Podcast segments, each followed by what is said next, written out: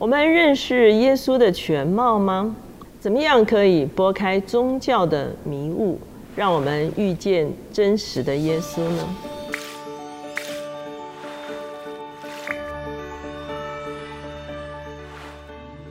大家好，我是乔美伦老师。每周一次在乔氏书房和大家见面。今天我们的单元是老书新读。今天所要介绍的这本书叫做《迷上麻烦的耶稣》。今天这本书的作者叫做艾杰奇，他是美国科罗拉多州水泉市蒙熟之星的教会的一个负责创办人。他也曾经写了非常多的书。获得全美基督徒风云作家的封号。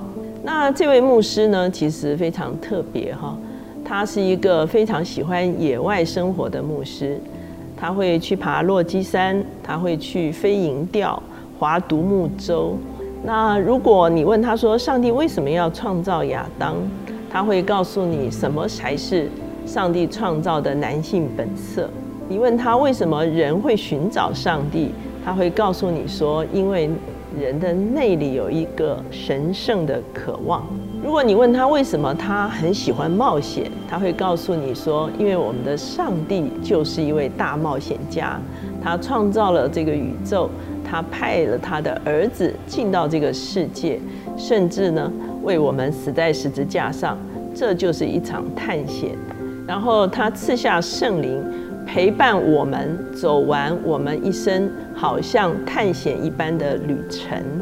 他很多著名的啊书，包括《神圣的渴望》《我心狂野》《男子汉养成班》等等，这个都是他非常知名的著作。在一开始的时候，他就打破了我们啊一般对耶稣的一个想象。其实有一次，他去参观英国的美术馆，哈。他说，很多在历史上非常著名的耶稣的肖像是非常苍白的，啊，好像非常的呃忧伤，非常脆弱哈，而且好像弱不禁风的啊苍白的一个人物哈。或者呢，他们就把耶稣的降生画成洁白的婴儿，看起来完全不会弄脏尿布哈，而且好像即将接掌内阁一样。他说，这些画作其实完全把耶稣。本人的性情给抹煞了，好像耶稣不是一个具有真性情的人。可是呢，这本书他就探讨耶稣有哪些真性情。首先，他特别谈到耶稣其实有非常高的幽默感。比方说，在这个呃他复活之后，在约翰福音中间，他在海边遇见他的门徒哈。然后呢，门徒再一次下水打鱼的时候，打到一百五十三条鱼的时候，好像耶稣又重复了当门徒第一次在海边与他相遇的一个情景。他好像用了一个非常具有幽默感的一个方式，提醒他的门徒说：“其实现在啊，就是我在你们的中间。”那我们也会看见，当有两个门徒离开耶路撒冷往以马五斯的路上去的时候，他们因为耶稣受害而非常的悲伤，以至于耶稣靠近他们的时候，他们完全没有看出来。那耶稣也把他自己隐藏起来，一直到他们用餐的时候，他掰饼的时候，门徒才认出其实就是耶稣哈。所以好像耶稣其实会用一个。非常让人想象不到的一个非常幽默的一个方式来表达他自己。他提到在他们的生活中间，他说有一次他的两个儿子比赛擦窗户哈，一个擦左边，一个擦右边哈。擦完之后，他们吃东西的时候就在互相吹嘘说：“我擦的比较亮哈。”那结果呢？刚好有一只鸟哈，他们说从来没有遇到这种情形哈，飞过其中一个儿子擦的那边的窗户就撞上去哈，啊 就掉下去，那意思就是说实在差太亮了哈，鸟没有发现那是一扇窗户啊，所以他们就全家爆笑起来哈。所以呢，他说其实呢，上帝往往用非常幽默的方式来向我们开启他自己，来介入在我们的人生的中间。他也提到说，其实，在福音书中间，我们会看见有时候耶稣是非常尖锐的哈，特别他驱赶了圣殿中间的兑换银钱的和买卖牛羊鸽子的啊这个场景哈。他说，其实他是用一个非常尖锐的方式来面对这些虚假的宗教的一些仪式，他非常强烈的来帮助。拉萨路从死里复活的这一个过程，哈，他介入在这个中间。他在安息日医治之后，法利赛人指责他的时候，他是如何的来啊揭开法利赛人的虚伪的一面。所以呢，他说耶稣之所以如此尖锐，其实他有非常清楚的一个目的，就是要揭开律法主义的面纱，让人能够真正明白上帝法则中间的真正的含义是什么。他也谈到，耶稣其实跟我们具有相同的性情。比方说，他经历了四十天的旷野之后呢，他就饿了哈，所以他真实的会饿了。他在撒玛利亚的时候，他就渴了；他在井边，他需要喝水；他在克西马尼园的时候，圣经描述说他甚是忧伤，极其难过。所以希伯来书说，他取了人的形象，凡事与我们一样。很多时候，我们抹杀了耶稣这方面的人性的时候，我们所接触到的只不过是宗教面纱后面的耶稣而已。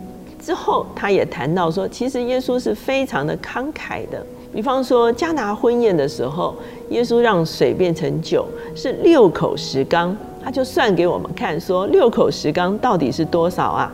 他说是六百九十二公斤，相当于九百零八瓶的酒。哈他说：“其实那个加拿的婚宴已经来到尾声，哈，耶稣似乎不需要预备这么多的酒，可是呢，他好像为了要让这一场婚宴更加的欢庆，所以呢，他让六口石缸的水都变成酒，哈，所以他是用一个非常慷慨的方式来展现他自己的一个对这个家庭的关爱。当门徒打鱼的时候，达到一百五十三条大鱼，哈，这也是一个非常惊人的数字。”更何况他创造万有的时候，让我们可以去经历大自然。我们有阳光，我们有微风，我们可以闻到这个空气中间非常微妙的一些气息，哈，这就是上帝慷慨的给予。那当然最慷慨的就是耶稣行走在这地上的时候，他把他的时间给出来，他把他的话语给出来，他触摸有需要的人。最后，他把他自己给了我们，他是真正的彰显了他性情中间的慷慨。他也提到说，耶稣其实是非常的诚实，他常常直言不讳，他指责法利赛人是粉饰的坟墓，虚有其表。他指出马大虽然预备筵席，可是却内心思虑烦扰。他也直接告诉那些跟随他的人，其实跟随他是必须要付出代价的。他也有一个非常大的自由，比方说他在撒玛利亚的啊井边与一个撒玛利亚妇人谈话，这个是在当时犹太的男性社会啊所不太能够接受的事情。他在安息日医治哈，也就是说，耶稣很清楚知道上帝差他来做的是什么，以至于他不被这些宗教的戒律所捆绑。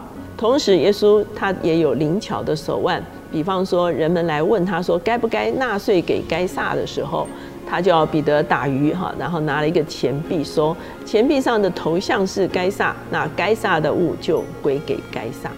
最后特别谈到说，耶稣其实是降卑的，在菲利比书二章五节，保罗说：你们当以基督耶稣的心为心，他本有神的形象，不以自己与神同等为强夺的。反倒虚己，取了奴仆的形象，成为人的样式。既有人的样子，就自己卑微，存心顺服，以至于死，且死在十字架上。我们看见，其实耶稣是真正的具有人性，他活在我们中间，他也把他自己全部给了我们。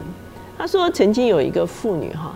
他听闻信仰，可是呢，他一直认为耶稣死在十字架上是为一些好人死在十字架上。他自己认为他的人生有非常多的残缺，有非常多的啊不足，所以他一直不觉得耶稣是为他死在十字架上。他说有一次在一个特会的里面，他在祷告里面看到耶稣低着头对他说：“这一切都是为了你。”然后这个妇女就大哭，她说：“这么多年，好，我好像接触宗教，可是我从来没有这么深切的知道，耶稣死在十字架上，其实是为了所有的人。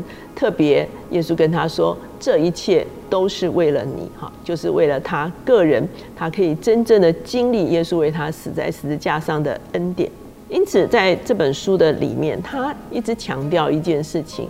他意思是说，如果我们是用宗教的一个面貌来认识耶稣的时候，往往我们把耶稣好像框架起来了哈。可是呢，当我们拨开了宗教的迷雾的时候，我们就会真正的认识耶稣。